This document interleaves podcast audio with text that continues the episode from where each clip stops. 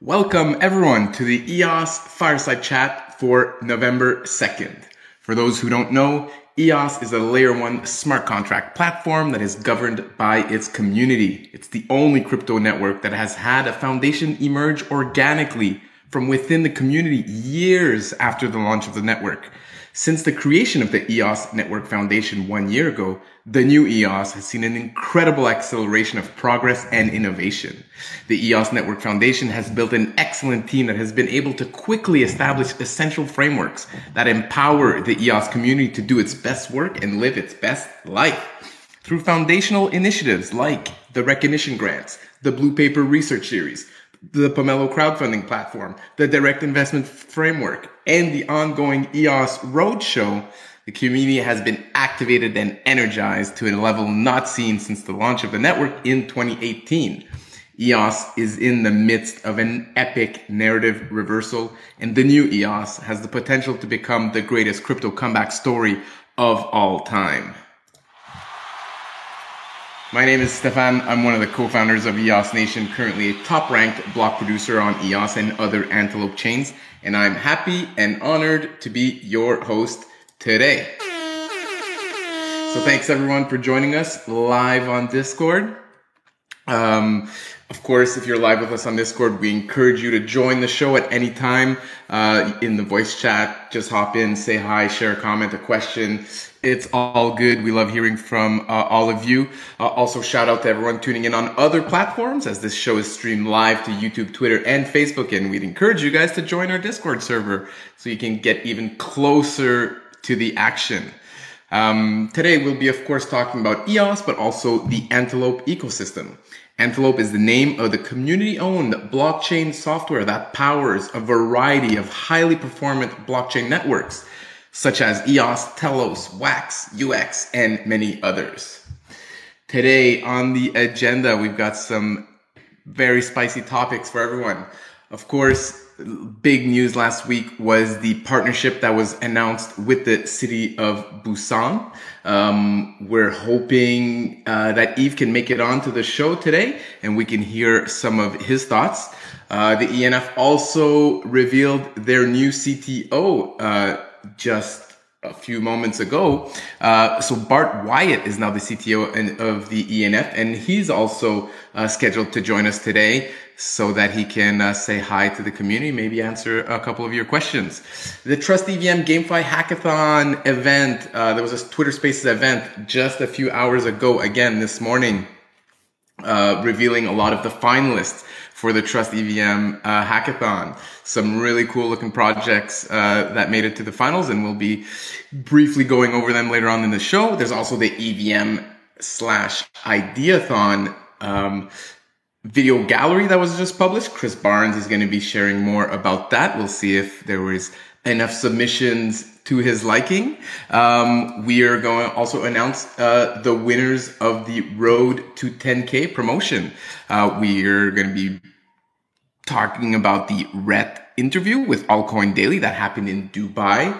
Uh, Antelope Tools by Edenia was recently released slash rebranded. And the Eden position paper was uh, published on Helios. And the Antelope Coalition calls are now uh, published in written format. And we're going to wrap up the show with some tips on how to write a great Pomelo grant. And of course, the open mic session. Um, before we get started, a bit of housekeeping as usual. Reminder to state your name when you jump on the mic. And of course, reminder to share some pics and memes in the uh, text chat here. We love to see it. Um, the Pop Token monthly raffle is going on today. Uh, so you still have about 50 minutes to join, uh, to join, join up the contest, blend yourself a raffle ticket for this month and be eligible to win prizes uh, like EOS and or NFTs. So I'll share that link right now. You need four pop tokens to get in there to get into the raffle this month. Um, and of course, you can sign up in the PopBot chat channel for your daily dose of pop tokens for those of you who are in here uh, on the far side. Um, yeah, so the Road to 10K promo, uh, where we're awarding prizes for community members who are inviting the most people into the server. So we recently reached 6,000 members uh, last week.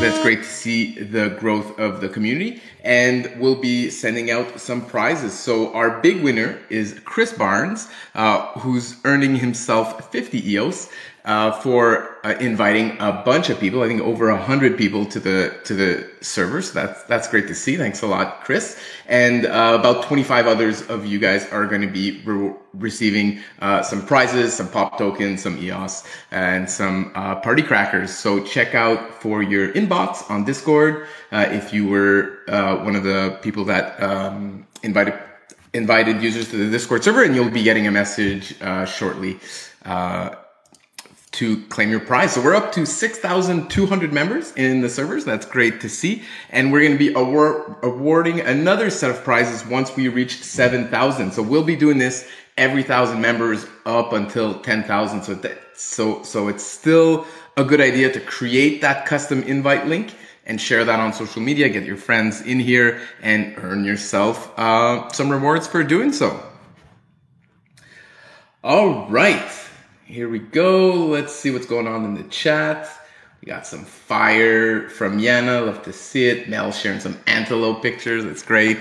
Um, okay, are our special guests with us already? No, uh, Zach and Yves are not with us yet. So we'll keep these topics for a bit later. Um, I see that Chris Barnes is here already. Chris, do you want to come online and talk about uh, some hackathon updates?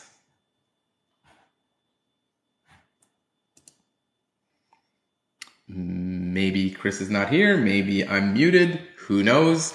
Um, okay, well, I'll keep going then. We'll get back to, uh, we'll get back to Chris in just a bit. Uh, all right, I guess I'll start with the Pomelo uh, tips on how to write a Pomelo grant. Since most of these other topics I'm hoping we'll have some guest speakers for, uh, I can cover this one myself. So I'm going to share the link here in the Medium for our Medium blog for Pomelo your guide to a clear and direct Pomelo grant. Shout out to Catherine on the Pomelo team for writing such a good document. Uh, I actually learned some things and uh, when I was reading it, and as someone that's you know written a grant in the past in season three, we had our hot sauce grant. Uh, and obviously, I'm very involved in Pomelo. Still, some good information in there. So definitely recommend uh, all of you who are, are considering creating a grant for season four, which applications start in under two weeks. So definitely time to start preparing and thinking about these things.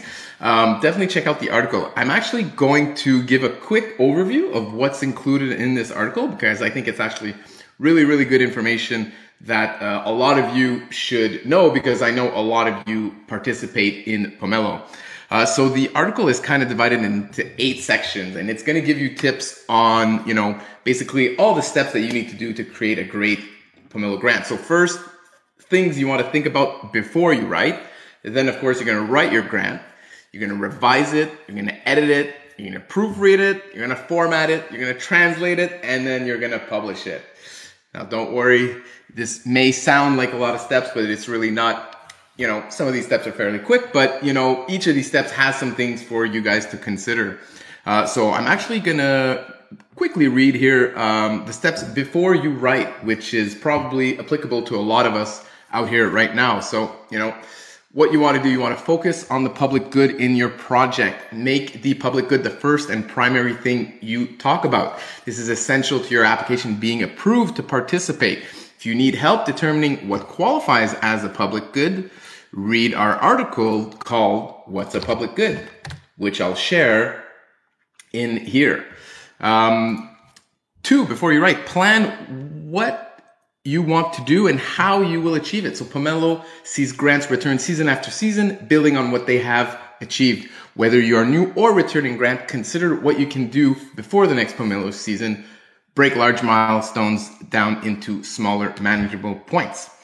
Three, note the main points you want to cover to organize your thoughts. Remember, first describe the public good, then explain your broader project as an, and as, as an example implementation of the public good. This will help structure your application. Plan ahead for multimedia. Create high resolution image to make your grant stand out. Maybe even make a video.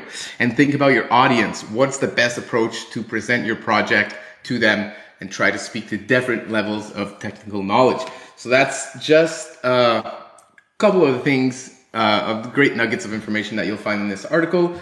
Um, we haven't actually promoted this on social media yet. We'll be doing that tomorrow. So if you haven't heard of this article yet, uh, you know, don't worry. That's why. But you can also, if you follow us on Medium, get some notifications by email every time a new article uh, is published.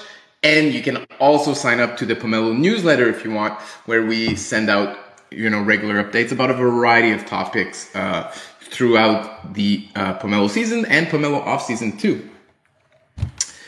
All right, so um, I see that Zach Gall has joined us.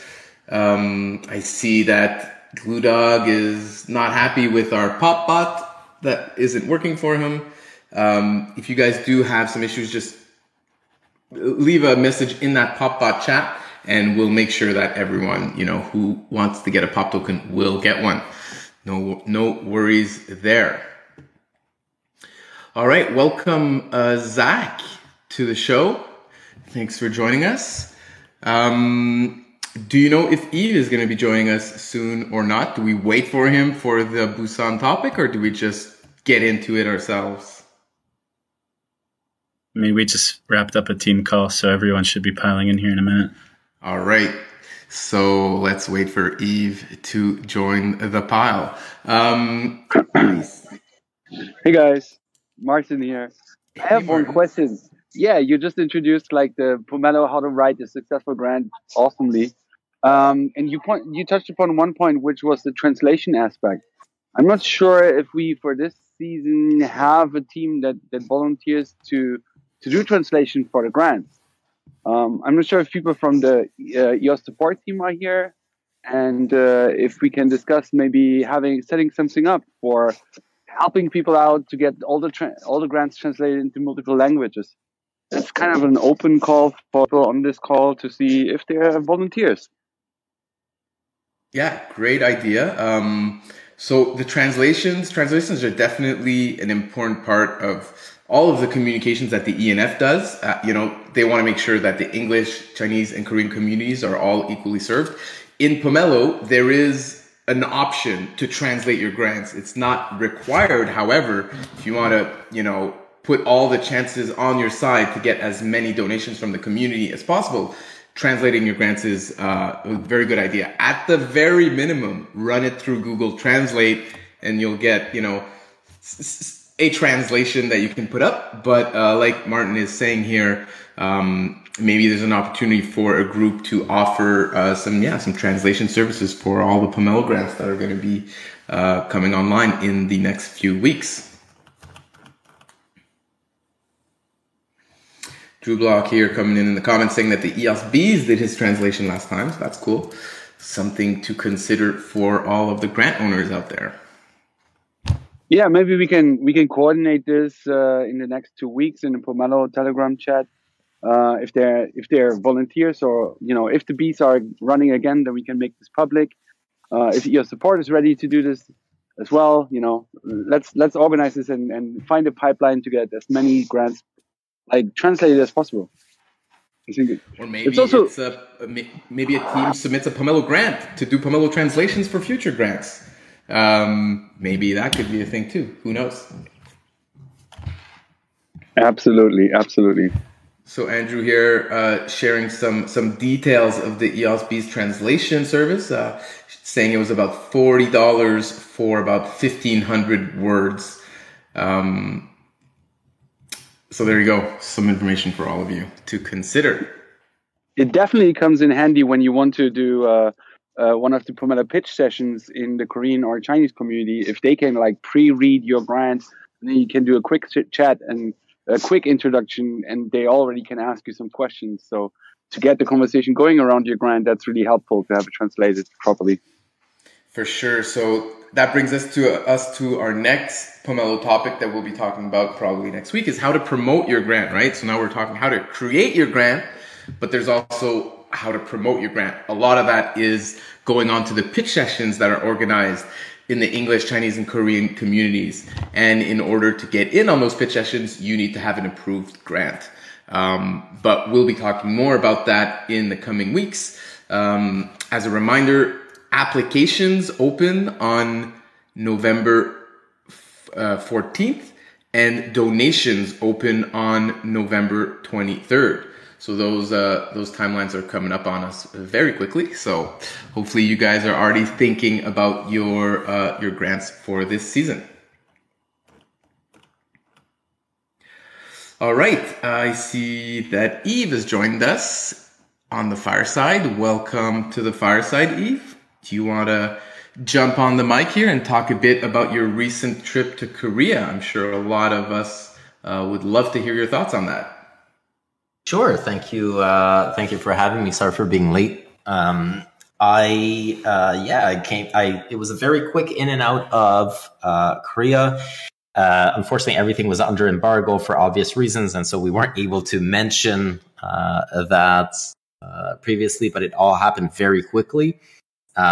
basically, the MOU that we signed with the city of Busan last week uh, stemmed out of the the work that we did in the in the uh, the discussions and the networking that we had when I first went to South Korea um, before going to Singapore uh, Token 2049, so mid uh, mid September.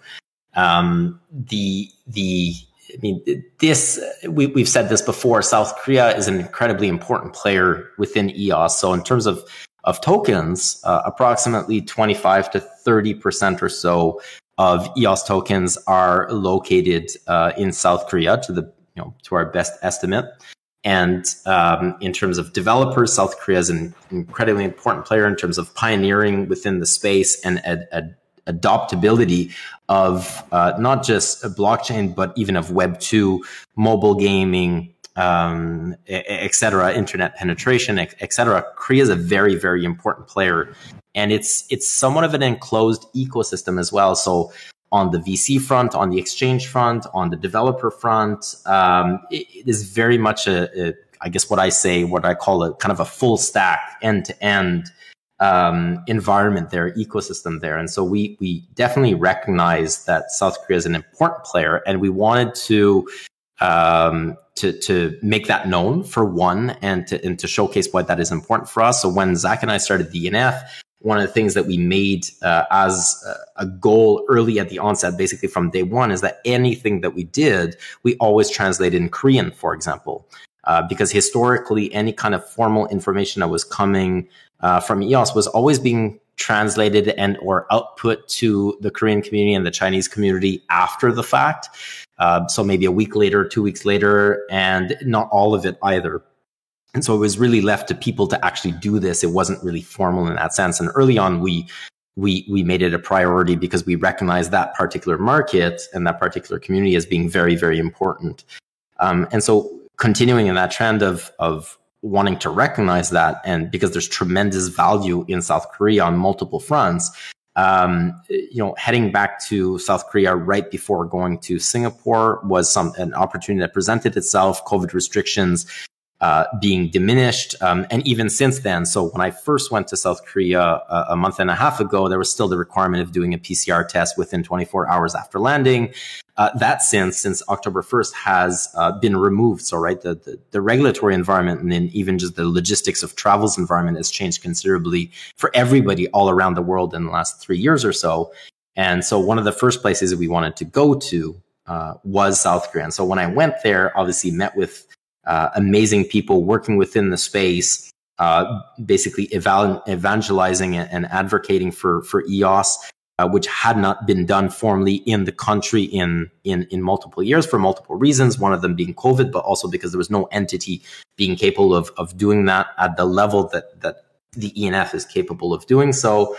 And so we did that. We met some amazing people. We met a lot of developers. We met exchanges. We met stakeholders, uh, token holders, um, and city officials. We made we we met government officials uh, because uh, within South Korea, uh, the regulatory landscape is, uh, I would say, somewhat favorable towards crypto. So currently, Uh, and I don't know the extent of this, or, or so pardon my my terms, but uh, for example, any crypto earnings um, from a capital gains perspective up until the end of 2025 are not taxed in South Korea right now. I believe that both uh, presidential candidates uh, ended up running on this platform, and so the one that one that is currently in, in power um, enacted that, and so you know, as a whole, crypto is somewhat favorable or well seen within South Korea. And so we wanted to make sure that we align with that as well and that we can get government officials to see the, the power, the benefit of EOS, um, uh, of the technology that we're,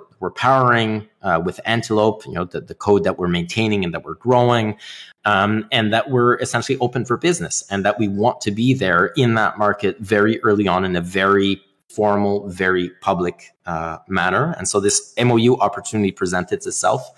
Um, if you look at the others within that MOU, and I'll explain as well what an MOU is because I've, I've received a lot of questions about that. But if you look at the MOU and the other participants in the alliance, so the VCABB, um, they're all exchanges except Coinness. So Coinness is a media uh, partner uh, within that w- within South Korea. But if you look at the the four others, they're either exchanges or they're VC funds. And if you look at uh, those who have signed MOUs with the city of Busan prior to this, it was Binance, FTX, Huobi. So it's all exchanges. So yes, they have their own exchange token, but they're not layer ones. They're not blockchains, so to speak. And EOS is the first one. EOS is the only one. And this alliance right now essentially was put into place by the city to be able to act uh, kind of one as a as a filter so that uh, in the future, if others want to partner with the city, they'll essentially have to go through the VCABB, the current alliance, and we're one of the original founding members. Uh, and so we need to kind of vouch for somebody else to come in. Um, the idea is if, if you look at, and I believe that the MOU is published, um, and if not, then I'm believe it can be because I believe it is public. But basically, um, what an MOU is is just a memorandum of understanding. These are quite standard and quite formal for government uh, to do within with industry. So it's very difficult for government to actually make formal agreements with industry unless there are formal contracts because they're hiring you to do something. But outside of that, an MOU is is a very effective way of doing this, and it's very formal. It's very real. It it, it means quite a lot and uh, it basically signals intent. And in this case, the, the intent that is being signaled by this MOU is that the city of Busan um, has entered into an MOU, which is a is a non-binding uh, agreement uh, so MOUs are non-enforceable, but it's it's a signal of intent that basically these entities uh, have capital and they've got uh, capital to deploy, and they're looking to deploy capital, which which we've been doing with the ENF over the last year or so, and that uh, in particular, if the city of Busan can do its part of the MOU, which is essentially attracting businesses and individuals, developers, etc., to relocate and to set up shop in the city, and they'll be doing so uh, by using multiple mechanisms like favorable uh, tax breaks, office space, subsidies for employees, et cetera, et cetera, et cetera. If it can do its part of the job, then when the ENF and when the EOS ecosystem is looking at where it can deploy some of its capital, that if um, a particular applicant and or a particular entity or business or whatever it may be checks off the hey this makes business sense. It aligns with our goals. It aligns with our strategy. They are technically proficient et cetera et cetera et cetera. Well if they're located in busan that's one extra check mark. That's one extra point for them let's say.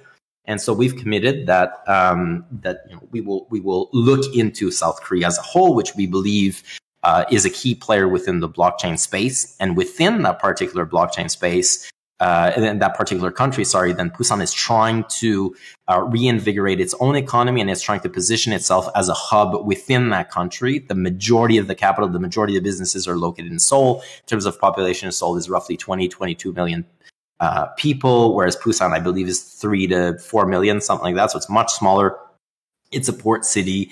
Uh, it's trying to attract the younger generation to come set up shop there. It's trying to attract favorable conditions so that um, from a from a regulatory perspective as well, so that businesses set up there and that they're signaling internally, hey, if you guys come and do this, we've partnered up and we've we've signed it, uh, an MOU with people within the industry uh, at various levels that they will look at this particular jurisdiction as one of the more favorable ones.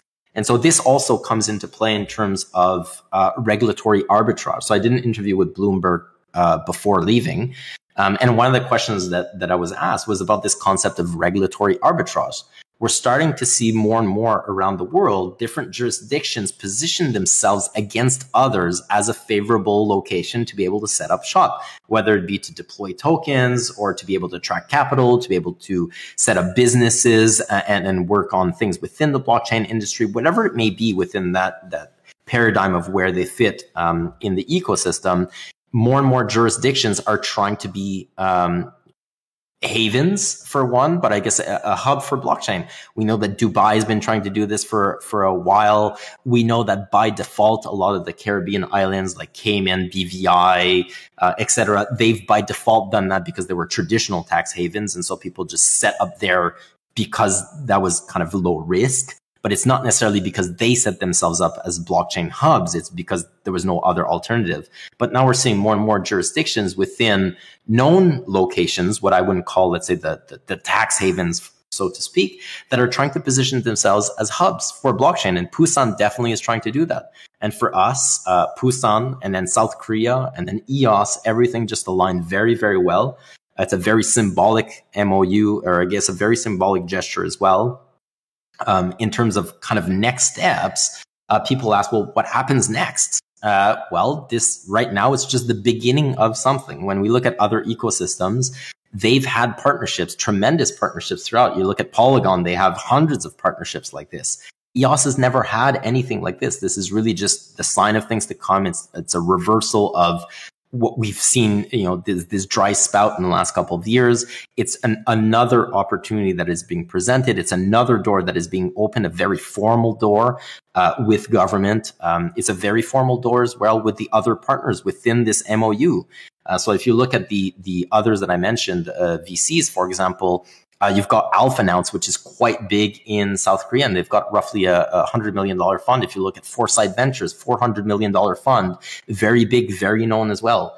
Um, I've mentioned uh, here previously as well that the ENV, the concept of EOS Network Ventures, is you know is moving along very well. One of the things that uh, we've been trying to focus on is uh, right now kind of create that fourth pillar, which would be more of the VC side of things. And we're looking at um, other VCs for to get them to invest capital in EOS and the EOS ecosystem. And so, you know, this this MOU and these these new partners that we met, obviously, you, you can open more doors as well uh, without going into in, into too much detail there. But it's just the continuation of of what we've been doing, but in a very tangible way, in a very symbolic way, in a market that we respect and that we value tremendously. Um, and this is just the beginning of something. Uh, but it even in it by itself currently um, is is quite valuable. So that's why I went to South Korea last week.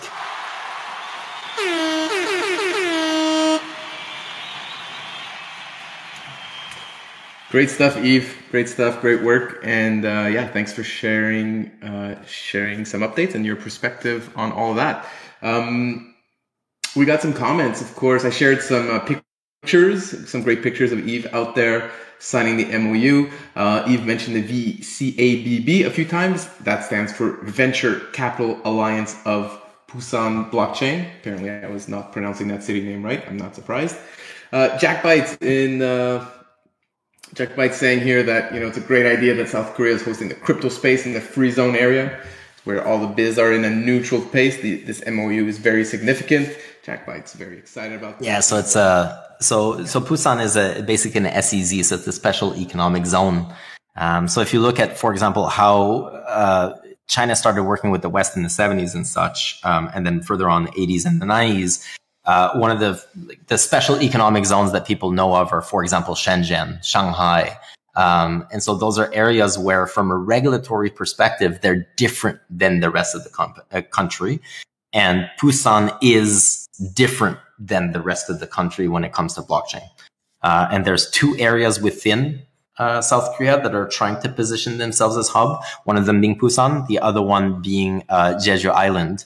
Uh, but Jeju Island is a resort island. Uh, it's an island in uh, in the Pacific, and so infrastructure-wise, it's always tricky. Whenever there are storms, you know, the internet can go down, infrastructure starts failing and such. And so, my I guess the, the, our, our idea is that the likelihood is that Busan will win that race uh, if there is indeed an actual race. Great stuff. Great stuff. Um, anyone else here from the in the chat or want to jump in on the voice chat, share some thoughts, comments, questions? I'll give a bit of time for you guys to do so.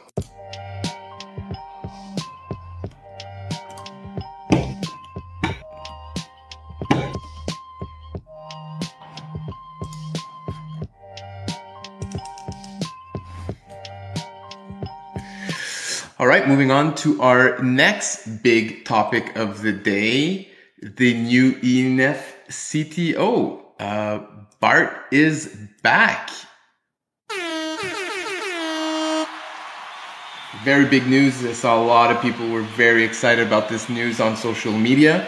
Uh, I think Bart is uh, with us today. Uh, so I'd uh, yeah, I'd love to uh, invite Bart to the stage maybe share a bit about uh, your background for those who don't know. And uh, yeah, talk to us a bit about what you're doing here uh, with the ENF.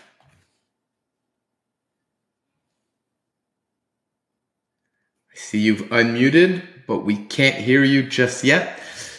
Usually, people first time on Discord, they do need to uh, mess around with their mic settings. So if you right click the mic icon at the bottom left of the Discord, you'll probably be able to choose uh, the correct mic for us to hear you.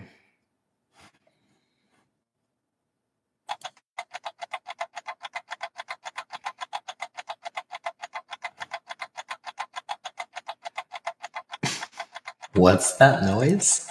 TikTok. How about now? There we oh, go. Oh, we hear him. Lives. All right. It happened to be the push to talk versus voice activity. Okay. All right. All right. All right. Thanks for the stage. Um, yeah, so a lot of you have probably already met me in one form or fashion uh, over the years. I've actually I've been in this community a little bit underground for the past year or so, uh, but since the beginning, um, I'm really really happy to be back. I think uh, some of the work that happened in the community, especially with the ENF, uh, has been truly amazing. Um, it's why I started coming on to, to be a grant evaluator for a little while. Uh, and then why ultimately Yves won me over, and uh, I decided to come on full time to see what kind of uh, you know impact I could have both in the community and then also you know inside the, ENF. So uh, to make a long story short, uh, I've been in the broader crypto space uh, for a long time, since before well before Ethereum. Um, you know, some of my earliest contributions were to the the Bitcoin Core code base uh, or a fork of it actually when we were trying to build uh, you know layer two protocols on top of Bitcoin. Uh, there's one in particular called Omni Protocol that I was a part of. Uh, that eventually led into a somewhat notorious project that you might know by the name of Tether. Um, and so, you know, since then I've been in and out of different startups in the space, focus a lot on decentralized identity, consensus mechanisms. Uh, found my way into uh, the EOS community during the during the token sale, the original token sale, and uh, helped uh, build out that kind of initial launch of the protocol with a lot of the core engineers that we have back on staff here at ENF that I'm now rejoining and, and saying hello to again. Um, yeah, so it's been a it's been a long, strange journey. Um, I still think like yeah, the technology that we built here is is amazing. Um, the community is perhaps uh, the real the real gem, though. Uh, if I'm being completely honest, uh, at this point, you know, a lot of people have seen the technology and adopted it into their own blockchain networks around the planet. But the one thing that they can't really take um, is the community, you know, and so that community is our is our special weapon at this at this point. So I'd like to hear um, from everyone in the community. I hope at this point you look at the ENF and you say, you know, they have, you know, they've come through and been like a reliable partner uh, from like the product and the engineering side and the protocol side. Uh, if you have any doubts or any concerns, please reach out. Uh, you know, I'm I'm new to the ENF, but I'm I'm here to kind of push it forward and hearing from from everyone here um, as to what we've done right and maybe what we've you know lacked on uh, would be great. Um, I think I think that that transparency, that communication, that conversation is something that um, I'm super happy to be a part of uh, this time around. Um, if you know what I mean. So before I say anything else uh, more scandalous, I'll go ahead and stop there and kind of open it up for uh, questions, I guess.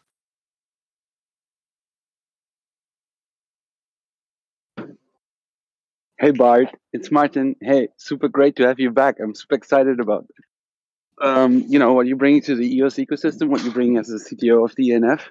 Uh, one thing that you haven't mentioned yet, and that I'm personally super excited about, that you have been working with NFT42 for a while, who've brought NFTs on chain, images on chain. Um, they've been like really awesome, like uh, innovative in the, in the NFT space, bringing I think projects like Avastar, super early stuff um, to the block space. So yeah, super happy to have you back. Uh, looking forward to to get more NFT stuff on EOS uh, and Yeah. innovate in that space. It's awesome. Yeah, thanks. Thanks so much for the uh, for the shout out. Yeah, I I'm, I'm coming from NFT 42. I was the CTO there for about a year and a half. Um, and yeah, we were we were kind of influential in pushing uh, on chain NFTs in the in the Ethereum community actually. Um, which you know, coming back to here, uh, gave me some good perspective about how things are done. Uh, you know, in the in the other community and and what that ecosystem looks like and where we could. Um, you know, come up to speed with some of the things that they have an advantage on us in, and then maybe also exceed them in other places. But the whole concept of like pulling more stuff on chain uh, is something that I really believe in for both, you know, EOS and the broader blockchain ecosystem. I will say it is a a titanic fight uh, in the Ethereum ecosystem to get things on chain, and I think that's a uh, a situation where the the core technology of EOS has a staggering advantage. Um, so particularly when it comes to NFTs, as we as we move forward in that space, uh, and as you know, broader trends like GameFi really come align, I think positioning ourselves to be, uh, you know, a much better place to have a, like a true on-chain NFT based experience is is going to be something that's that comes easy to us, uh, much easier than you know the uphill fight that we had at NFT 42 um, on Ethereum. I'm still still involved in them, still in the NFT space. Uh, you'll notice my avatars an NFT uh, from a project, so you'll probably see some some cross posting in my various socials uh, as those projects still still bloom. Uh, but yeah, definitely looking forward to to, uh, to what that could be as as part of you know the broader uh, EOS success story. What do you guys mean when you say on-chain NFTs? Yeah, so NFTs on-chain? Well, okay, explain. so specifically, um, you know, the the the least amount of on-chain stuff you can put and still be an NFT without people really getting mad at you is basically just who owns it. You know, who owns this NFT? Where that where's the ownership lie? Some people then also put the metadata, like the actual description of you know what are the characteristics of that token, on chain, meaning it literally doesn't go off of the blockchain to a different service, even if that different service is decentralized, uh, to fetch the, the metadata. You've already lost probably like 60 to 75% of NFT projects when you say that. Most of them just have a link to a file hosted somewhere on Amazon or best case scenario over IPFS.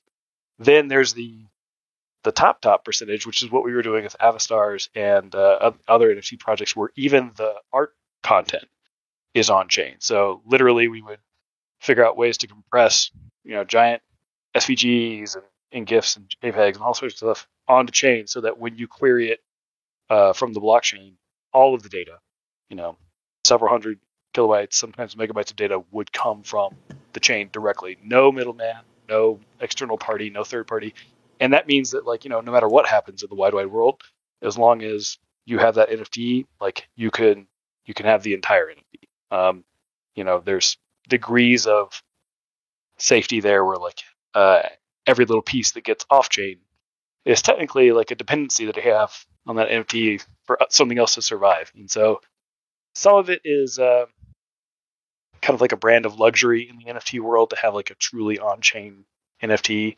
Some of it for technical reasons, you know, then you could have the artwork governed by a smart contract. You know, it can evolve over time uh, in a very, very, uh, you know, trustless way. And so they can be really cool. Um, but that's what that's what we mean when we say on-chain NFT. It's like a, it's like not just an NFT. It's even a higher a higher tier of subscription to this idea that the blockchain should should be the source of truth. Very cool. Very cool. Thanks for answering. And, and, to, add, and to add to that, uh, EOS is extremely spoiled slash wax because 100% most of all the NFTs that are minted are all 100% on chain. Attributes are on chain, descriptions on chain, everything is on chain. So we, by default, EOS and wax and all the other atomic assets um, are by default 100% on chain, other than if you're trying to add some more mechanics and stuff like that. But in EOS, well, the images are on IPFS. They're not on EOS or Wax. Yeah, but that nobody puts. so when even the Ethereum, that's, that's, what they do. Yeah, they're putting the oh, image oh, yeah. on the same chain where the NFT resides. That's yeah. the ultimate level, basically. Well, that's yeah, that, that's like a little bit too much. It's too intense. No, it it's is, not it too much. It's not too much. but if you try to put an actual image like a, a, picture or like a video, then you're, you're just limiting to yourself to a certain specific design of fully on chain. Like you can't put an MP4 video in JavaScript, you know, coded. But anyways, th- that doesn't matter. But um, the attributes is the big thing, right? So a lot of it too is a lot of the the the NFTs are like an external web server that's just an endpoint. And if that server goes down, then essentially all the images essentially go down because it pulls from that specific metadata from that endpoint that might be up or down. So we're just extremely spoiled, I think, in, on EOS. Uh, we have a lot of things on chain, and uh, it's extremely difficult on Ethereum to, to pull off what EOS is doing and Wax is doing, um, just because they just cost more gas to, to store more data. Yeah, and I think especially like at that base level, uh, EOS has always run ahead as far as resource uh, capacity and availability. So we'll see that we'll see that become a multiplier effect um, as we get further into some of these some of these markets, like you know the atomic asset standard and stuff like that. It is it is funny how much uh, you know going from this community and doing kind of a sabbatical in the Ethereum community. Uh, realizing how much this community takes for granted as far as some of the capabilities we have because we've had them for four or five years now, um, and you know Ethereum has still got it on a roadmap somewhere uh, for the future. So I think it's I think it's great that we have that. I think part of our challenge as a community um, and as the ENF will be uh, shining a light on some of those advantages to the developers who, for whatever reason, aren't aware of them. Um, and so that will that will mean that we'll have to kind of like you know take fresh eyes to it and and see it for what it is, which is like, you know, this is still a huge advantage we have, even though to us it's like, eh, you know, that was news from four or five years ago. exactly. But what the, what the uh, the Ethereum community, what they do have is the broader uh, market support. So, an example, Twitter adopting the Ethereum sort of ERC20 um, assets, and you can show your Ethereum proved asset um, on your Twitter profile. That's huge. Um, so there's a lot of features like that that the community and the greater global markets have adopted. Um, so uh, that's that's the big step up on a lot of these other uh, communities. OpenSea being supported. So there's a lot of support on the Ethereum-based uh, NFT assets that EOS is lacking in Wax. Um, yeah, so another question here coming in from the chat from Jack Bites uh, asking Bart, um, asking your thoughts, Bart, on the Trust EVM. Uh, what do you know about it, or uh, do you know how involved are you with that, and what are your thoughts? Yeah, I'm uh, I'm coming up to speed on a Trust EVM rapidly. I would say, um, obviously, it's a it's a big deal. I was you know, before I before I took my sabbatical into the other ecosystem, I was championing, um, you know, our, our original uh, bounty program to get something of an EVM implementation out there uh, that was, you know, community owned and implemented. And so, I've always been an advocate of of building bridges and extending olive branches. I think for all of its warts and, and inconveniences, the EVM does have market share, and it is something where there is an entire community uh, supporting the onboarding of new developers into that ecosystem.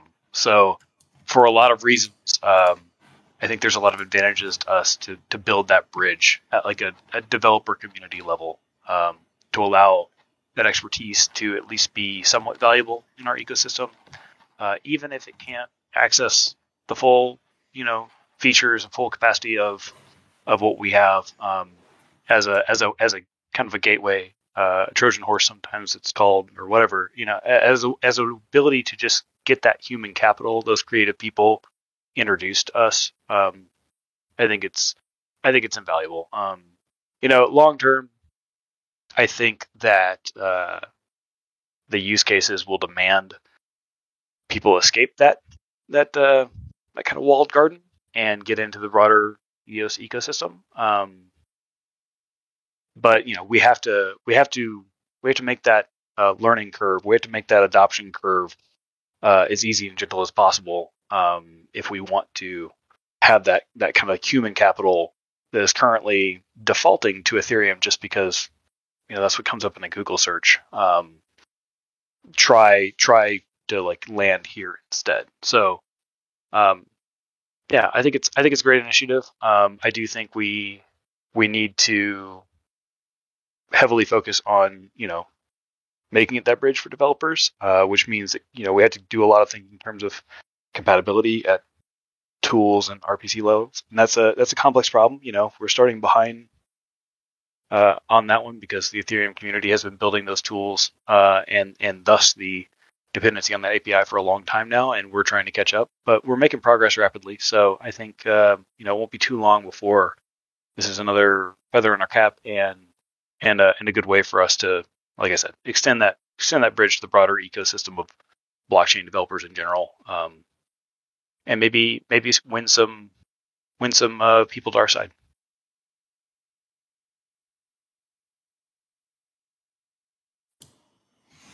Yeah, we'll be going over some uh, Trust EVM hackathon finalists here in, in, just a bit, showcasing some of the projects that are planning on deploying on, on Trust EVM. That's very exciting. Um, John Paul here asked, besides NFTs, what else you know excites you the most in the blockchain space right now?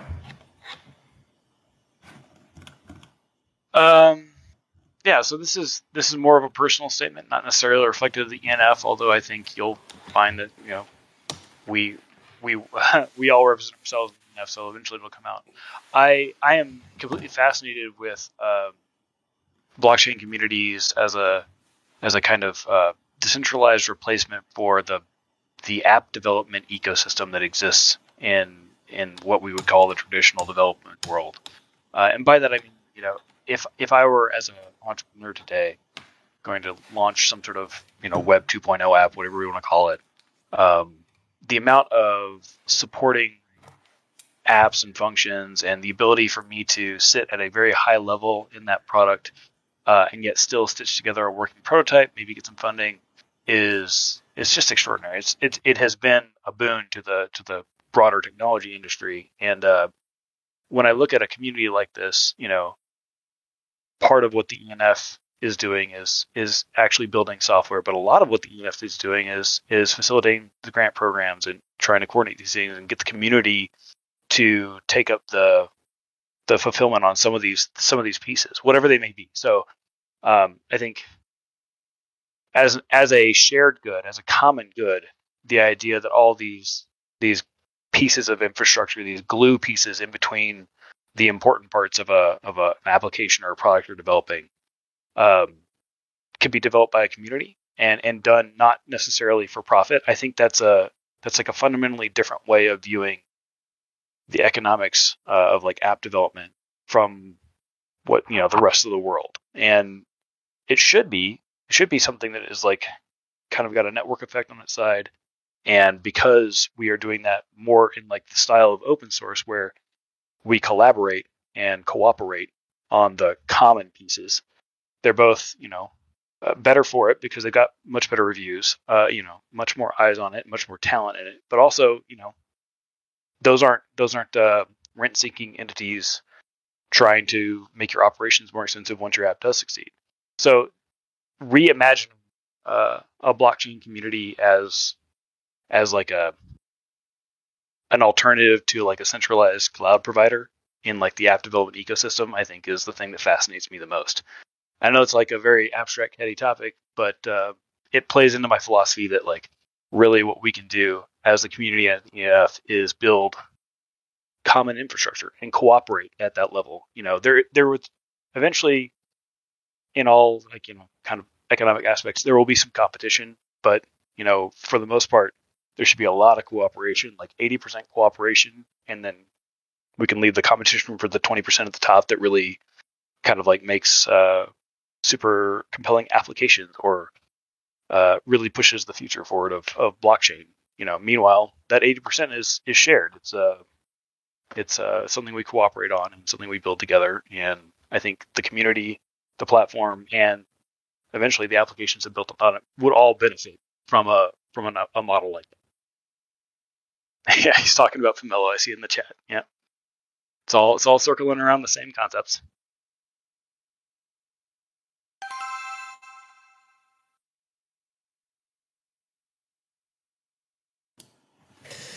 Great answer. Thank you. Um, any other questions for Bart while we have him uh, online?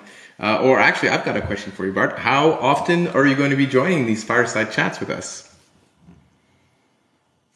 Um, I don't know. I do have some some family travel uh, coming up, so it might be a little scarce for the next little while. But I hope to be a pretty active member of the community, so I think I'll probably be back quite often. All right, great. That sounds sounds good to me. All right, last call for uh, for questions for Bart. Gonna give it a, another few seconds.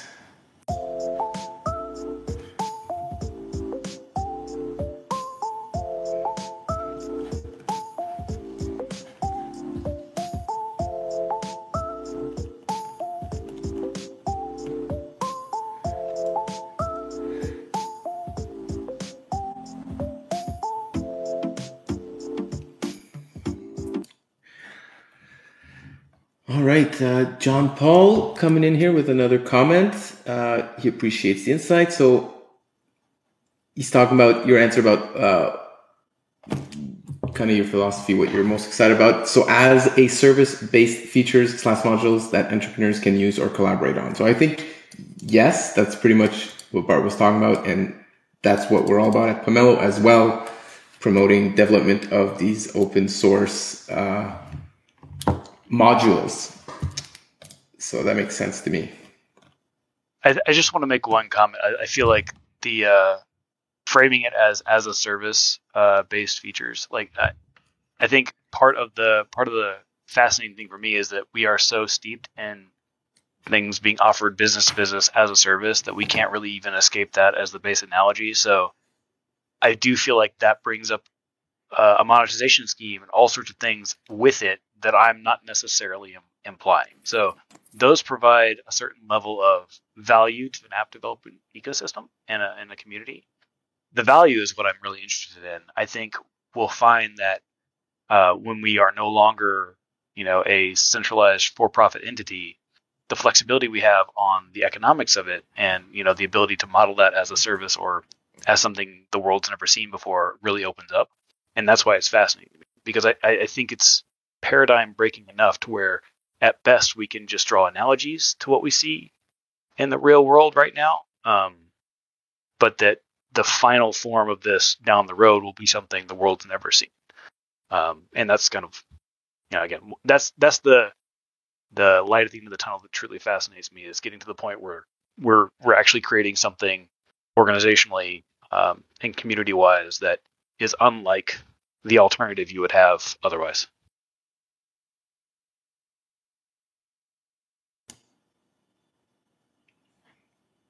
Great, thank you. And thank you, John Paul, uh, for the great uh, questions and comments.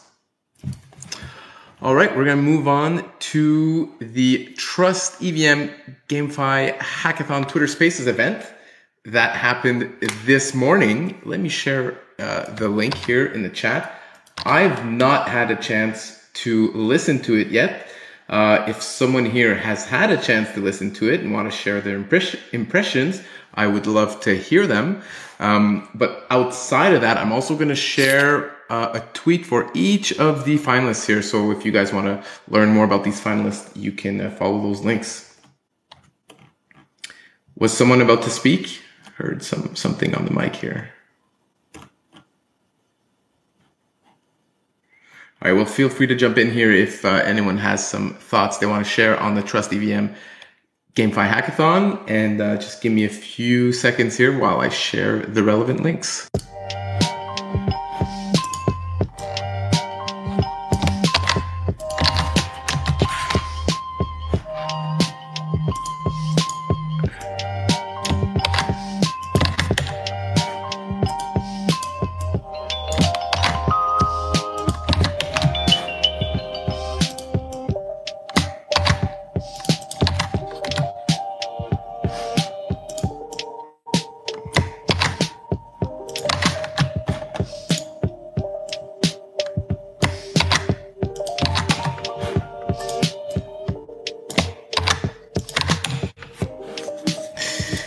We go. So very exciting to see uh, so many cool looking applications, diverse applications uh, in the GameFi space, of course, that are, are going to be uh, launching on uh, Trust EVM.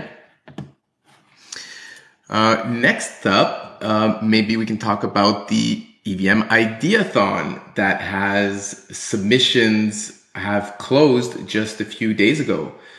Chris Barnes, welcome to the stage.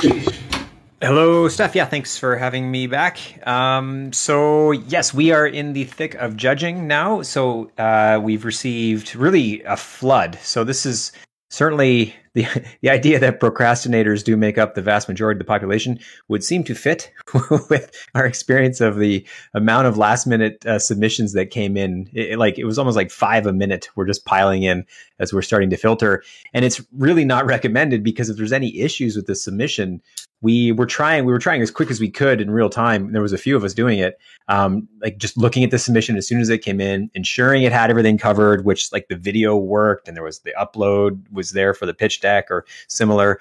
Um, and so we could let people know hey like you're missing something fix it.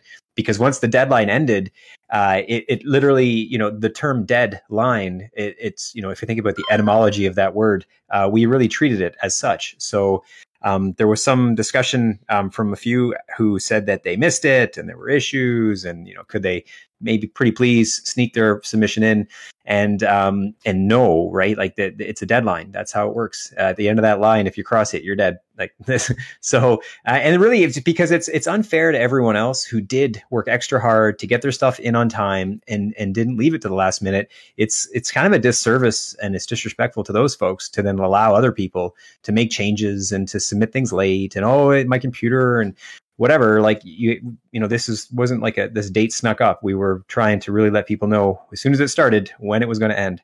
So i apologize for those who missed it. We did have 178 submission project submissions in the end. And when we look at the other comparable hackathons on devpost that is a really that's a that's a lot of submissions for the amount of prizes. So some of them you'll see with a million dollars in prizes or more. And then eh, correspondingly you get a thousand entrants and a few hundred projects submitted. We had uh, 659, I think, was the total number of individual humans who like signed up, basically. And then from there, we had uh, almost 180 projects submitted, unique projects. So that's pretty awesome for 125k in prizes. Um, and so, thank you to everyone who's listening who took the time to do it. Um, I appreciate your effort, and we are taking, we're being very diligent going through the submissions now. And the way it's going to work here, so we are internally judging for the, for, so I'll break it into two sections for the Trust EVM section. We've got Zach and Matthias are the judges, and they are judging the projects that came in specifically for that.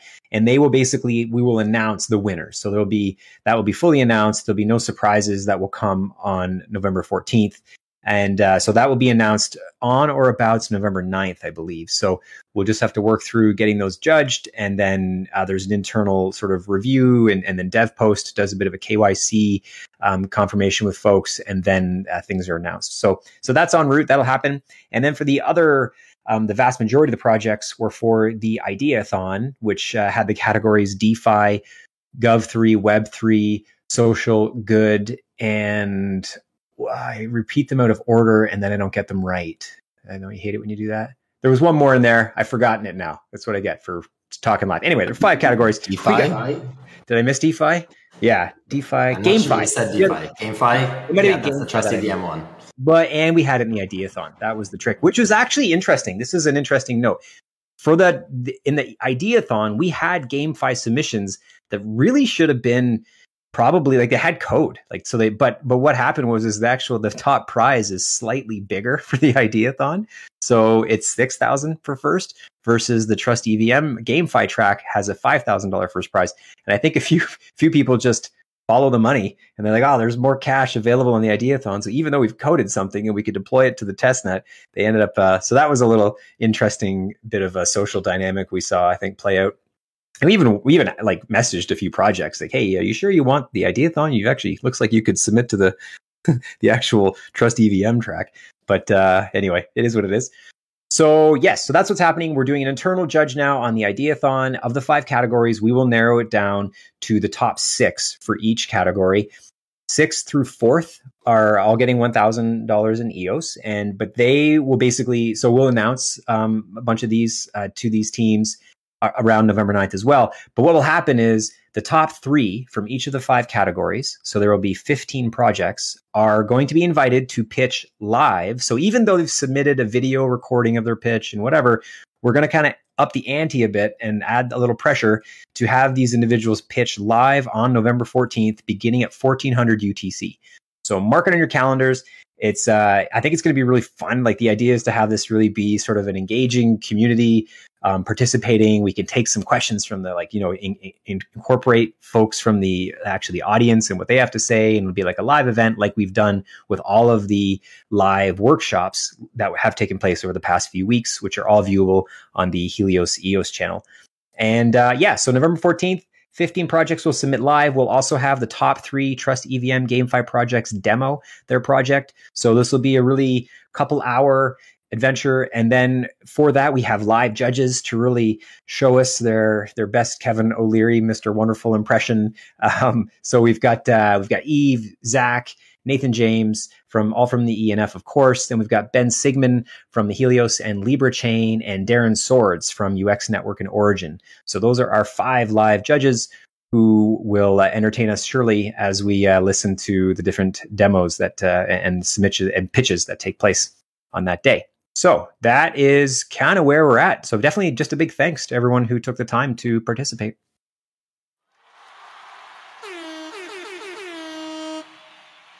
Uh, and a big thanks to you, Chris, uh, for having led this over the last couple of months. Thank you very much. No problem. It's actually been pretty fun. I will admit, uh, it's it's been a good time doing all these live events and uh, and getting the, the feedback. It's been cool. So I appreciate the opportunity, and maybe we'll uh, we'll do it again. The good thing is like this kind of creates a template. Part of what we were doing as we did this uh, from the Helios side was to create a bit of a how to, and we'll we'll share that certainly with ENF and others. To uh, if you want to run your own event, here's some kind of here's a framework. Here's something you can you can follow, and uh, hopefully it uh, facilitates more events just like this, which just keeps the community engaged. Nice. I mean, I know it's not done yet, but was the hackathon execution and planning harder, easier about or about what you expected as far as uh, difficulty? Um, I would say easier. To be honest, I expected more needing to help people with issues and submission stuff during it. It was a bit of work just at the beginning. Like you, you guys would know? We had a lot of conversation about just uh, categories and, and definitions and how we want to really roll this out and prizes and just working through all that. That took a bit of time, really, and then uh, populating the DevPost website with all the fields and and getting that filled out. Uh, we did use DevPost. Like certainly, there people helped us with that, which was really helpful. Um, and then it just kind of just keeping these uh, live uh, events rolling every uh, every week. That wasn't much of a hardship. And now it's a bit of a crunch because we've got a few hundred projects to review. So each one takes roughly 10 minutes or more. Some of them we do a little bit of digging. This is the other thing I'll mention. Actually, it's a bit off topic, but um, one of the criteria was that the project that you submitted was new and it had to sort of become, uh, it had to, it couldn't have existed prior to the start of our event, which is tricky, right? Like a lot of projects already existed. And you, you, I don't know, it's hard to like say no, you can't, sorry, you can't participate. So we try to encourage existing projects to make like a, a change. Like, what would you change about your project and make that part of your idea to submit?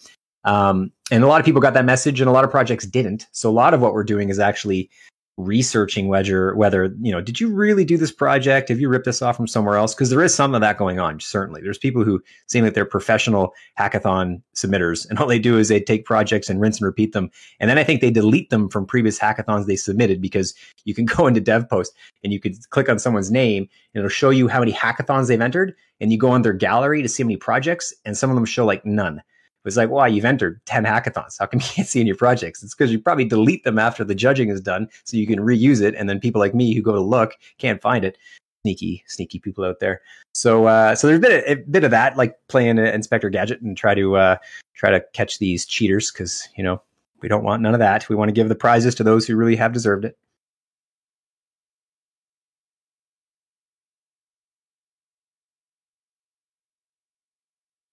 I'm sure no one in this call is guilty of that, however. This is a, a pure group.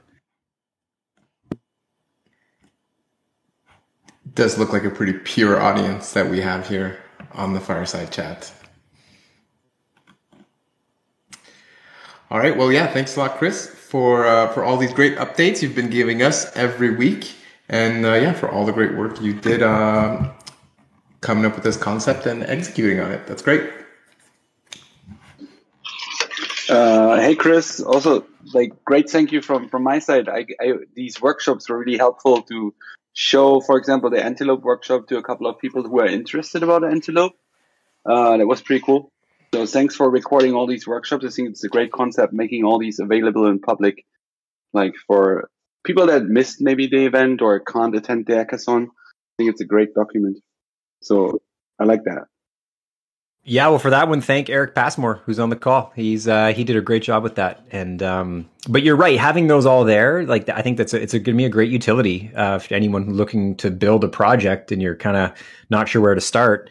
There's a whole series of, of, videos now, a design thinking workshop, what to think about and consider when you should and what you should or shouldn't do when you're designing a project, and then how to integrate it with Antelope, which is what Eric did, and that was a great uh, seminar. There was pitch deck building that Gavriel did from Helios. We did community building and marketing from uh, Waxa, Chris Waxa of Helios. And then there was tokenomics and gamification from Darren Swords uh, from the UX Network. So there is a lot of content there that folks, if you haven't seen it, uh, it's worth having a look because there's quite a bit there that's of use.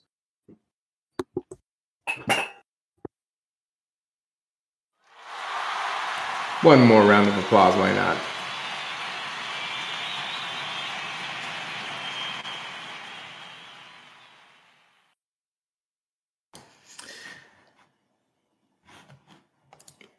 All right, throwing it back actually to one of our previous topics today, uh, there was a few things I wanted to mention that I kind of kind of slipped my mind at the time.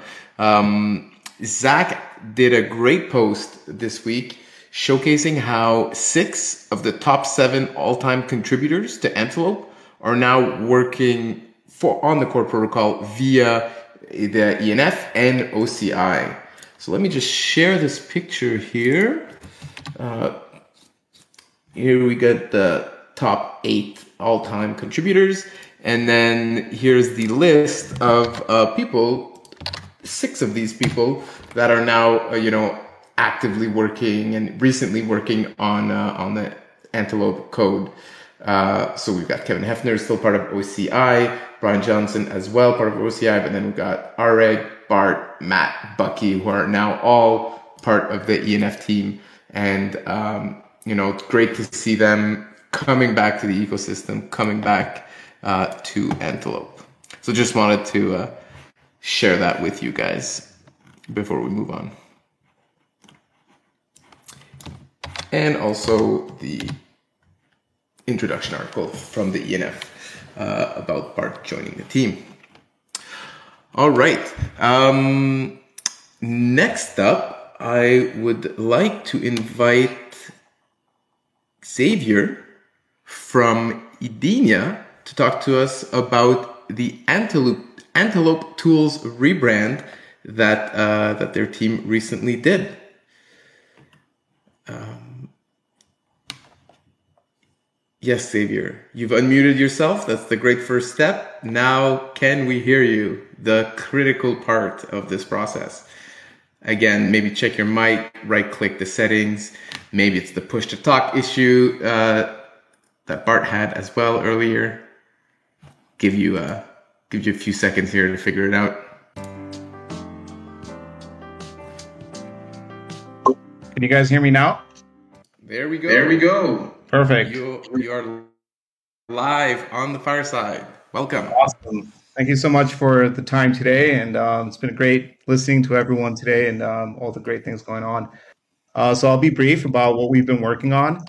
Um, as Stefan mentioned, it's um, Antelope Tools. So we've recently rebranded a project that we began about three years ago. Uh, it's an open source option for uh, network and infrastructure monitor that any uh, EOSIO slash Antelope chain can use. And uh, back then, when we started, we didn't really see an open source network monitor available. So we decided to create our own that could be used by any network. And basically, it's meant to display information on block producers or infrastructure based mostly on the BPJSON files and system contracts or on chain data about the different participants. And we're running this tool currently on over 10 uh, networks. So EOS Mainnet, Jungle, TLOS, testnets, Wax and testnet, T, uh, Libre, uh, Ultra, um, Proton, LACChain, and also some lesser known private EOSIO chains have used the dashboard as well as a tool.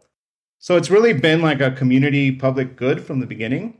And um, with the you know intention to provide an interface to visualize block producer and node data objectively, right? So you can kind of see what's on chain, what we get from our BP JSONs, and then draw your own conclusions, right?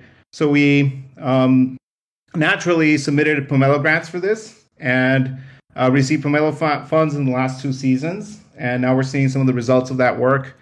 Um, we've used the funds to advance the project and recently rebranded to Antelope Tools. Uh, after the leap to Antelope on EOS mainnet, I think it's a much better name for the project. And yeah, check it out. It's on the links that Stefan shared. And the way we did this is actually by partnering with local tech universities. And we have a team of four interns doing their like capstone graduation project. And they're using the Pomelo grants to as, as an opportunity to onboard new developers as well and teach them about the Antelope protocol while creating valuable tools for the community. So I think it's a win-win where we can teach people to develop on top of Antelope, and at the same time, uh, the outcome of that uh, internship program is community goods that we can all uh, enjoy and leverage. And I think that's been a really interesting kind of solution we came up with there. And you know, we'd like you know we recently shared an update as a tweet uh, what we've done with the with the tool. However, we're still working on some more features and actively working on the project to iron out a few things. And um, yeah, we'll definitely look out for some changes um, in the tool coming up soon. And we'll be, you know, again renewing our Pomelo grant. And you know, thanks for everyone who supported us, and and hopefully um, you find the tool interesting and useful. Uh, we definitely want to hear feedback from the community. What do you guys find um, useful about it? What would you like to see? And we can definitely take into consideration all that feedback and, and build around what we you guys or the community feels is more useful. Uh, one of the things we've done as well is we've included an API layer to the dashboard. So this allows for other applications to get data in a really simplified fashion. So if you want to get a list of all the block producers with all their BPJSON data, you don't have to go to each block producer's URL and pull their BPJSON. We've got it all centralized in one place. Uh, we can also provide information on what endpoints are responding. So if you need a list of endpoints for any network, we can provide those via JSON or API. And the idea being that you know, we have the data visualization UI, but also an API that other developers can integrate with their applications. And a few applications already use this. So we're using it for some of our stuff like EOS Rate or some voting portals we're working on, also some work being done in Eden. Um, but we'd like to just make it available for the community in general to have a kind of API for Antelope based chains where we can source some data um, without having to do these complex queries or a whole bunch of different queries to the to the blockchain. So super proud of what the team did of interns, and I think it's like a successful execution of a Pomelo grant, and um, you know, reflection of all the great work that's been done around Pomelo. So yeah, thanks everyone who supported our team, and yeah, look out for the next season. And if you have any questions or have any ideas, uh, we're more than open to listen and uh, work on making it better constantly. So yeah, thanks guys.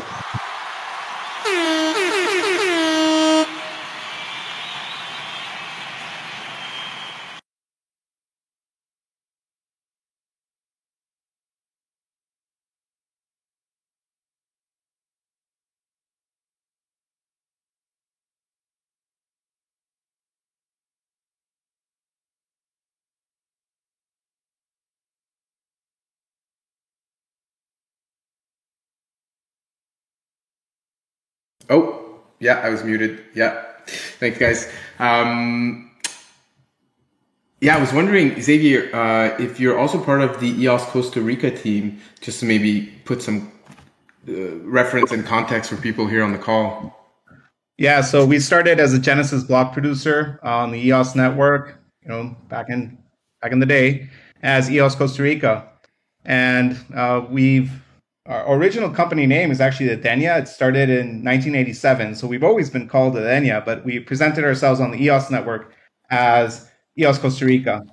And um, as we've seen new Antelope-based and EOS-IO-based networks pop up, we, we've registered as block producers on those networks as Edenia. So EOS Costa Rica is kind of our EOS mainnet focused block producer and community. And Edenia is more of the broader company behind it. And we're doing a whole bunch of work for Eden right now.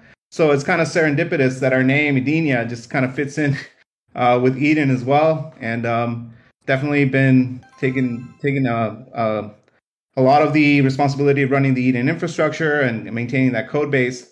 So um, we've been focusing more on this uh, Edenia name recently, but it, we're still EOS Costa Rica as block producer on the EOS mainnet and everything else, um, Edenia. So a bit of an identity crisis there, maybe, but I hope that helps clarify it.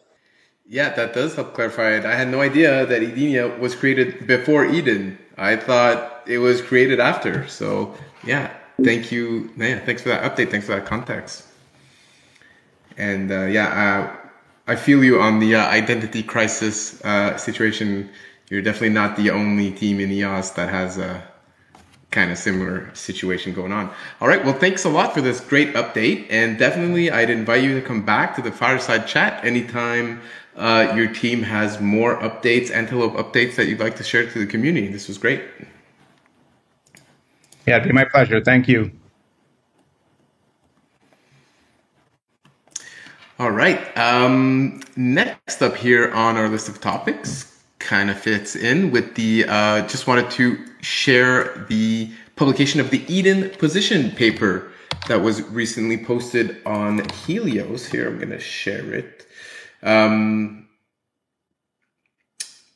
I don't know, Chris, I don't think this is, uh, this is your department, even though it's from Helios. But uh, if you have any thoughts to share on that, uh, we'd love to hear it. Or if anyone else wants to share some thoughts, join join in.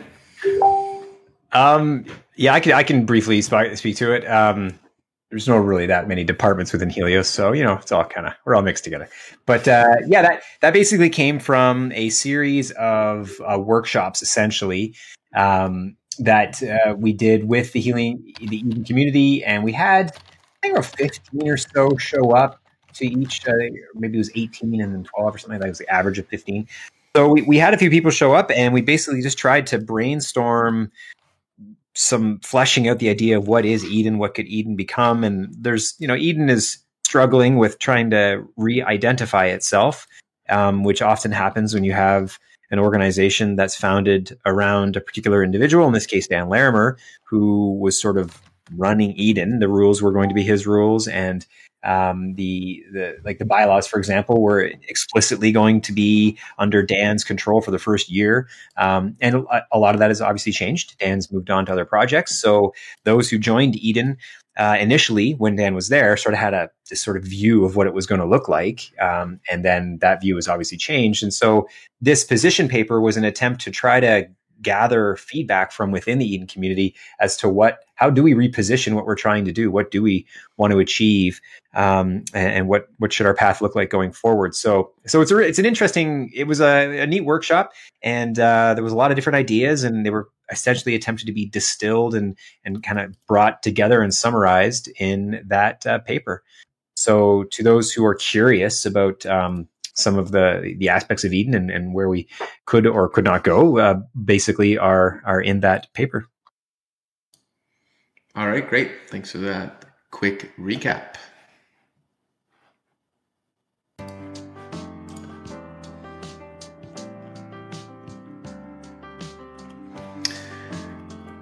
All right, we got a few more topics on the list. Um, one of them is that we want to let you, everyone know that the Antelope Coalition calls are now being published in written format. So last week was the first time uh, the ENF published this uh, on their blog. And um, so if you click the link here that I just shared, you can get a written recap of the meeting. You also have a link to the video meeting if you want to watch the video. And so hopefully this allows uh, people, uh, everyone to, to stay more up to date on what's going on with the Antelope Coalition. Um, the ENF is also going to, uh, moving forward, uh, translate this document so that other communities in, in Chinese and Korea, they can also follow along with all the developments in the Antelope Coalition. So just a quick note about that. And um, what else? Yeah, the and then the final topic here we had uh, Rhett do an interview with Altcoin Daily in Dubai uh, Altcoin Daily is uh, one of the biggest crypto channels out there, so it was great to see some Antelope exposure uh, there. Uh, it's a 10 minute 10 minute talk at um, one of the at the Future Blockchain Summit. Uh, one of the recent conferences here that Zaisan has attended on behalf of ENF and the EOS community. So those of you who want to check that out, I've shared the link in the chat. Um, all right, so that kind of wraps it up for the topics that I had on my list. Uh, at this point, you know, let's open it up to the community. If you have uh, thoughts, questions, you want to share an update, ask a question to someone in the chat, uh, or just say hi to the community, now's the time to do it. And we, uh, yeah, we invite you to do so.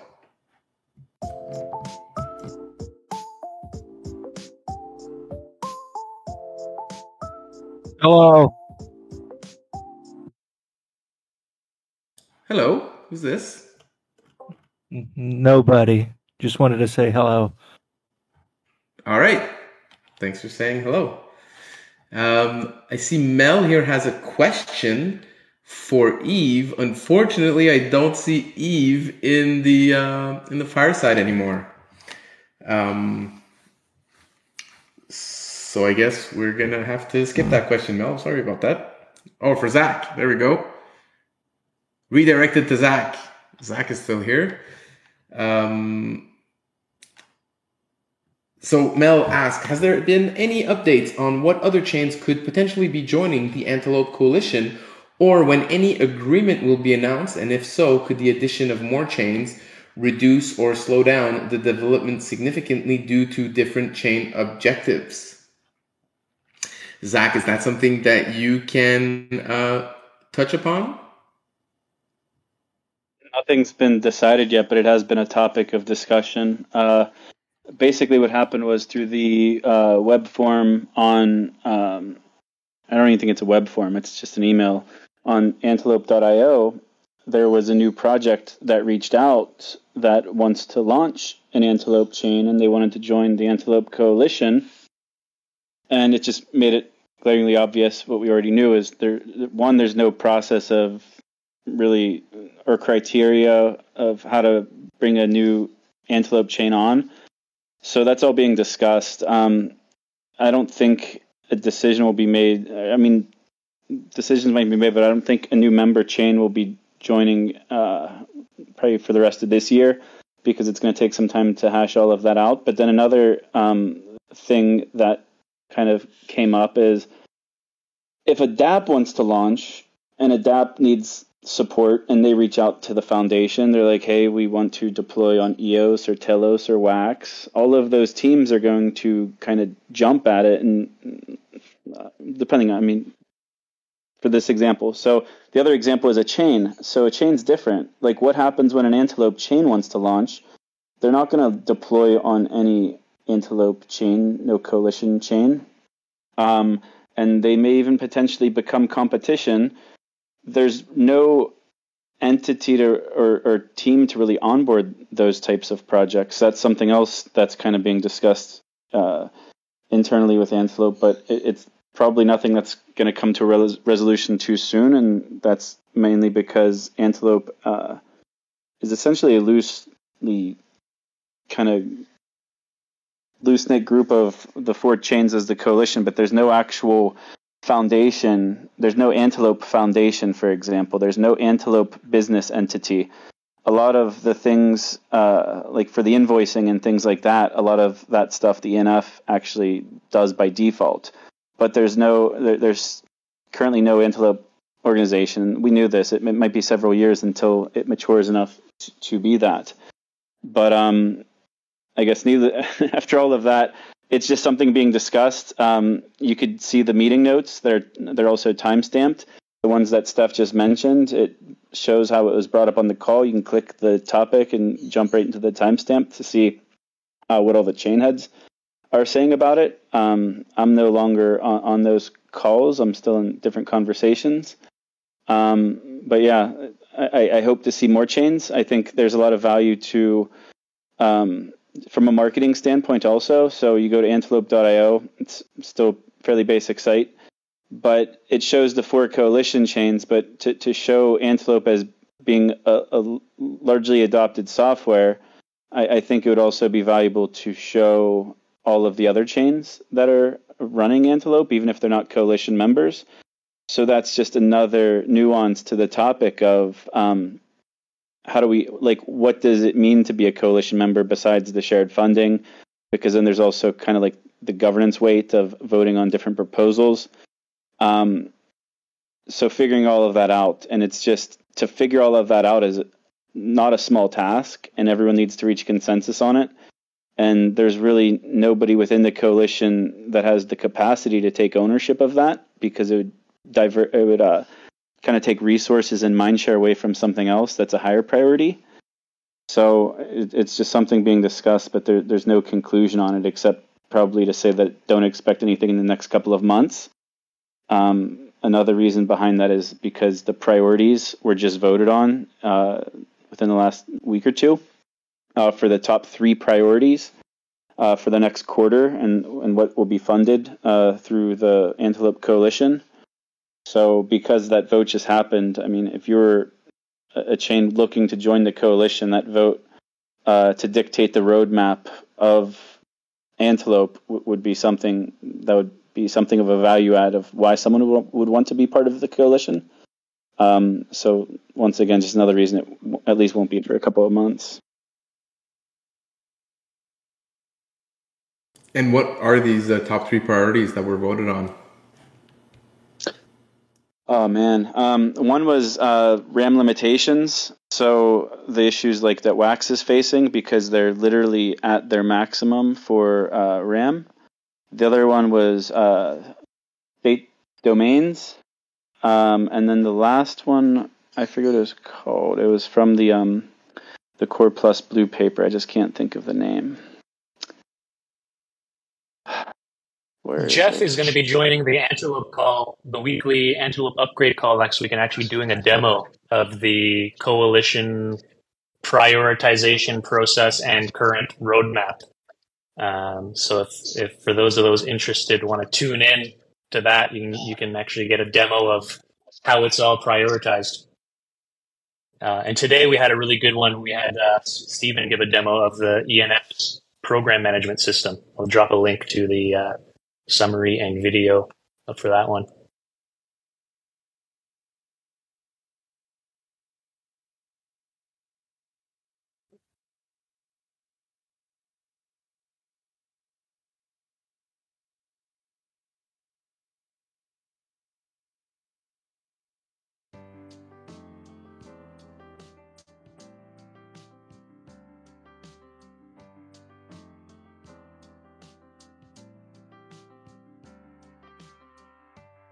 Hashtag tooling evolution. Sorry it took me so long. that was the uh, third priority.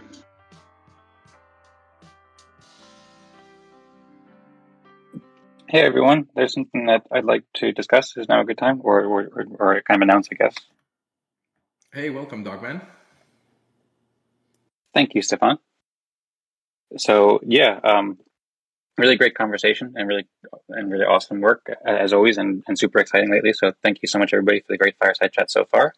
Um, and there's a couple of things that I'd like to announce here or um, or mention and, and just, uh, just, just share with the community some really exciting things. Um, so I guess I'll start by saying that uh, if people were here on the fireside chat like three or four weeks ago, I mentioned that the Eden Fractal community uh, voted to adopt a new process called Eden Plus Fractal um, about four weeks ago. And this process essentially combines the Eden process and the Fractally process. So we meet every uh, week on Wednesday, and we do one breakout room, uh, or we do we do breakout rooms um, with five or six people, and then during the same room, uh, we both elect a delegate who serves in a council, and then also um, give respect for contributions on from one to six in terms of how much people are helping the community. So basically, we combine those two processes, and we've been doing this for four weeks now. And the way it was proposed, so Tadas proposed it. Tadas Vaikunas, he's an awesome uh, developer and builder who works a lot with the Eden community. And so he proposed it, and he proposed like a really elegant system where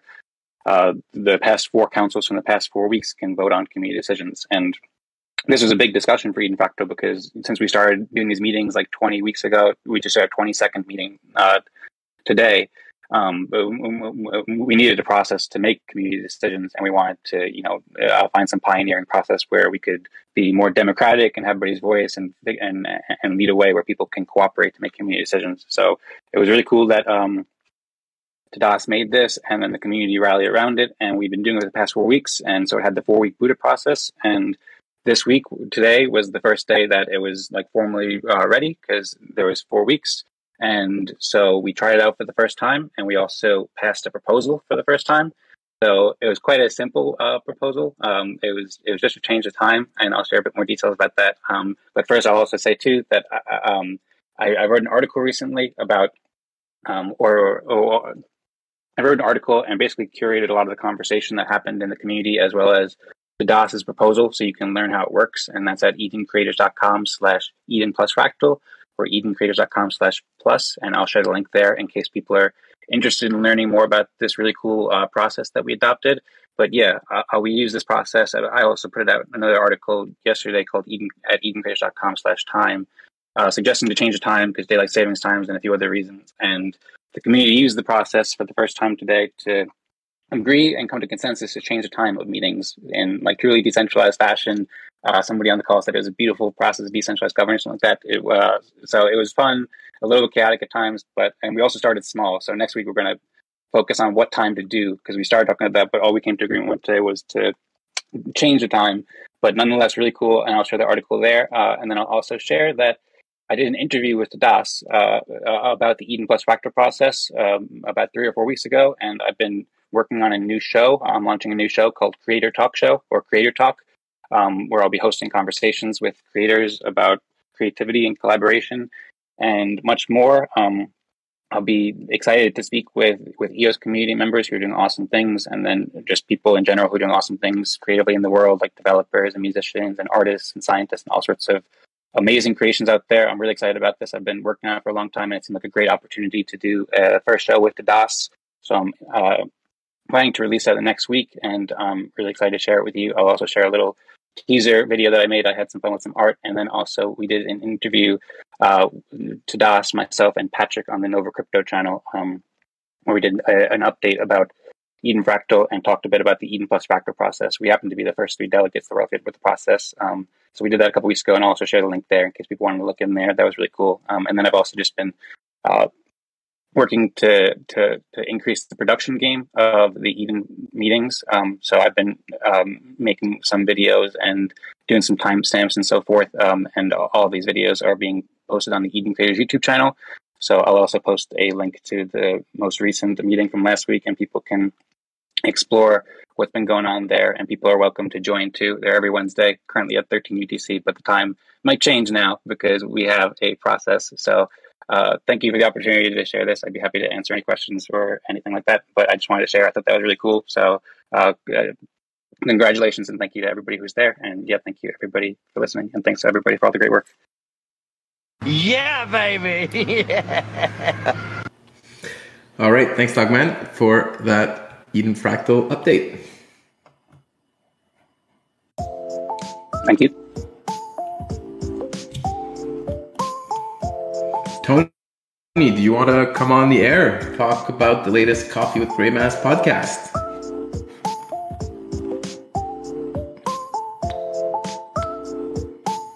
I can uh, read the intro. I can read the description, but it'd be better coming from the Greymass team. Oh no, it's all right. Um, I'm a little under the weather today, so.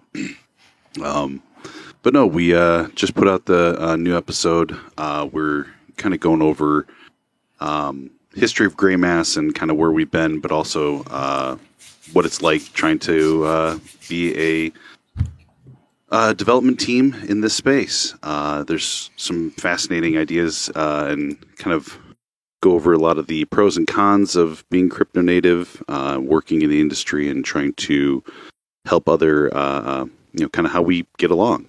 Um, but yeah, it's a good listen. Um, it's my actually um, uh, Miles, who used to handle uh, hosting duties uh, for the last, oh, for since the beginning, um, handed off the reins. So uh, it's my first time at the wheel, but uh, hopefully I don't stammer and stutter too much throughout it. But uh, yeah, um, we're gonna try to do another one coming up soon. Here, we're kind of going over a couple different topics, a couple different things we want to cover, um, but yeah, it's uh, it's been pretty going pretty good so far. So hope you guys like it. If uh, any comments or any ideas, um, please let us know. Uh, um, still taking uh, audio tips too. If there's uh, something that you notice or something that sounds a little squiffy or having some uh, problems with volume, and whatnot, tech stuff, definitely let me know.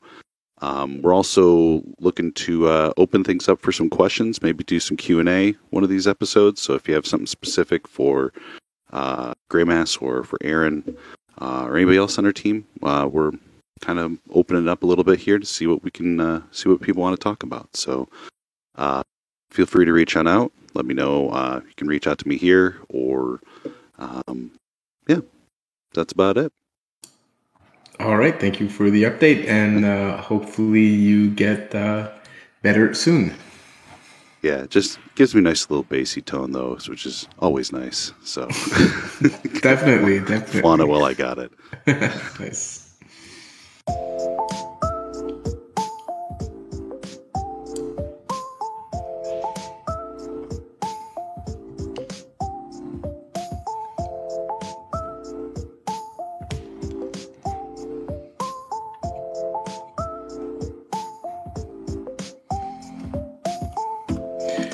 Right, still got 50 people in here live on Discord, plus whoever else is watching live on the other platforms. That's great. Um, I guess last call. If you have questions or comments, or you want to say hi, uh, we'll probably be wrapping up soon if, uh, if there's nothing else to discuss for this week.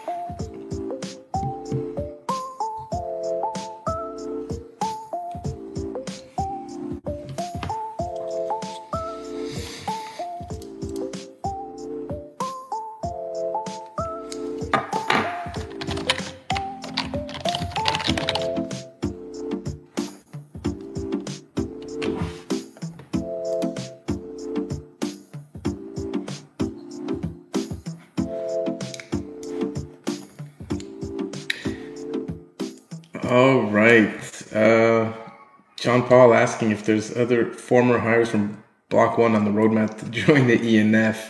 Uh, are there even people left that we want to join the ENF? Seems like they've got all the superstars that we heard about. Um, there, there's still I, some. There's still more. There's there's more to get. Let's go get more. them. Let's go more. Let's get them. Um, obviously, I don't think they can comment on any ongoing negotiations or anything like that. So I don't think we're going to get uh, an answer uh, to that question. But uh, yeah, apparently there's more to get. Let's go get them. And I imagine the more people who join ENF, the more of these superstars who join ENF attracts these other superstars to also want to join this superstar team. So definitely some good momentum building here for EOS. There are more. There are more. Who was that? Was that Zach? Yeah. Nice. Tell us more. No, I, I mean just in general, they're they're so a lot of the team came from like the the like the engineers and stuff. A lot of them came from like uh, the original team that was managing the software. But there's other uh, really talented hires we've made that have had nothing to do with the EOS ecosystem. So as far as bringing um, like OGs back, I, I, think there's probably still a small handful of people on the wish list. Let's but get, there's also let's get uh, Oro uh, Ash. Let's get him back. That's another. Superstar it was funny. I, I just uh, I just saw a picture from a Halloween party of uh, it was at Ash's house. Ash, Rob Finch, and Mark Woods together at a Halloween party. So they're all hanging out. I'll see. Um, I'm excited to uh, see Pete K. That's someone I would love to get. I've been lob- made it no secret. I've been trying to lobby him since last August, September. Uh, but I'll be with him in Miami at the end of November uh, for Decentral Miami. But he's he's he seems quite happy with what he's doing. So no no promises, but there, there's some people out there though that we would love to get. We need to get that whole scooter gang back. Scooter gang, I missed that. I'm so sad I missed that.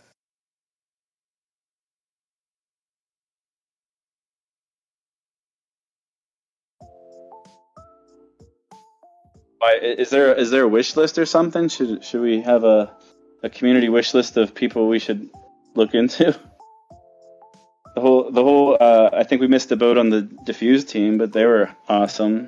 It'd be cool to. Uh, I don't think it's possible because of their contract with uh, the Graph, but that was an awesome team. Nice, Daniel Keys sharing the B1 June pick. Oh man, just need to replace that voice with Antelope, make it even better.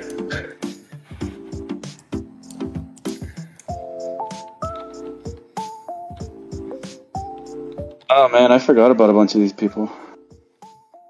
Or some of them.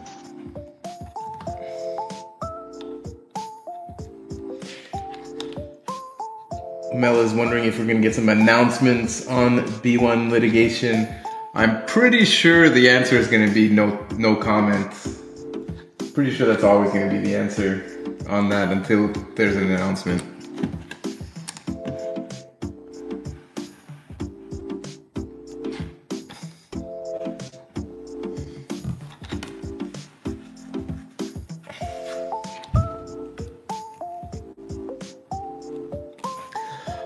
All right, I think we're gonna wrap it up here.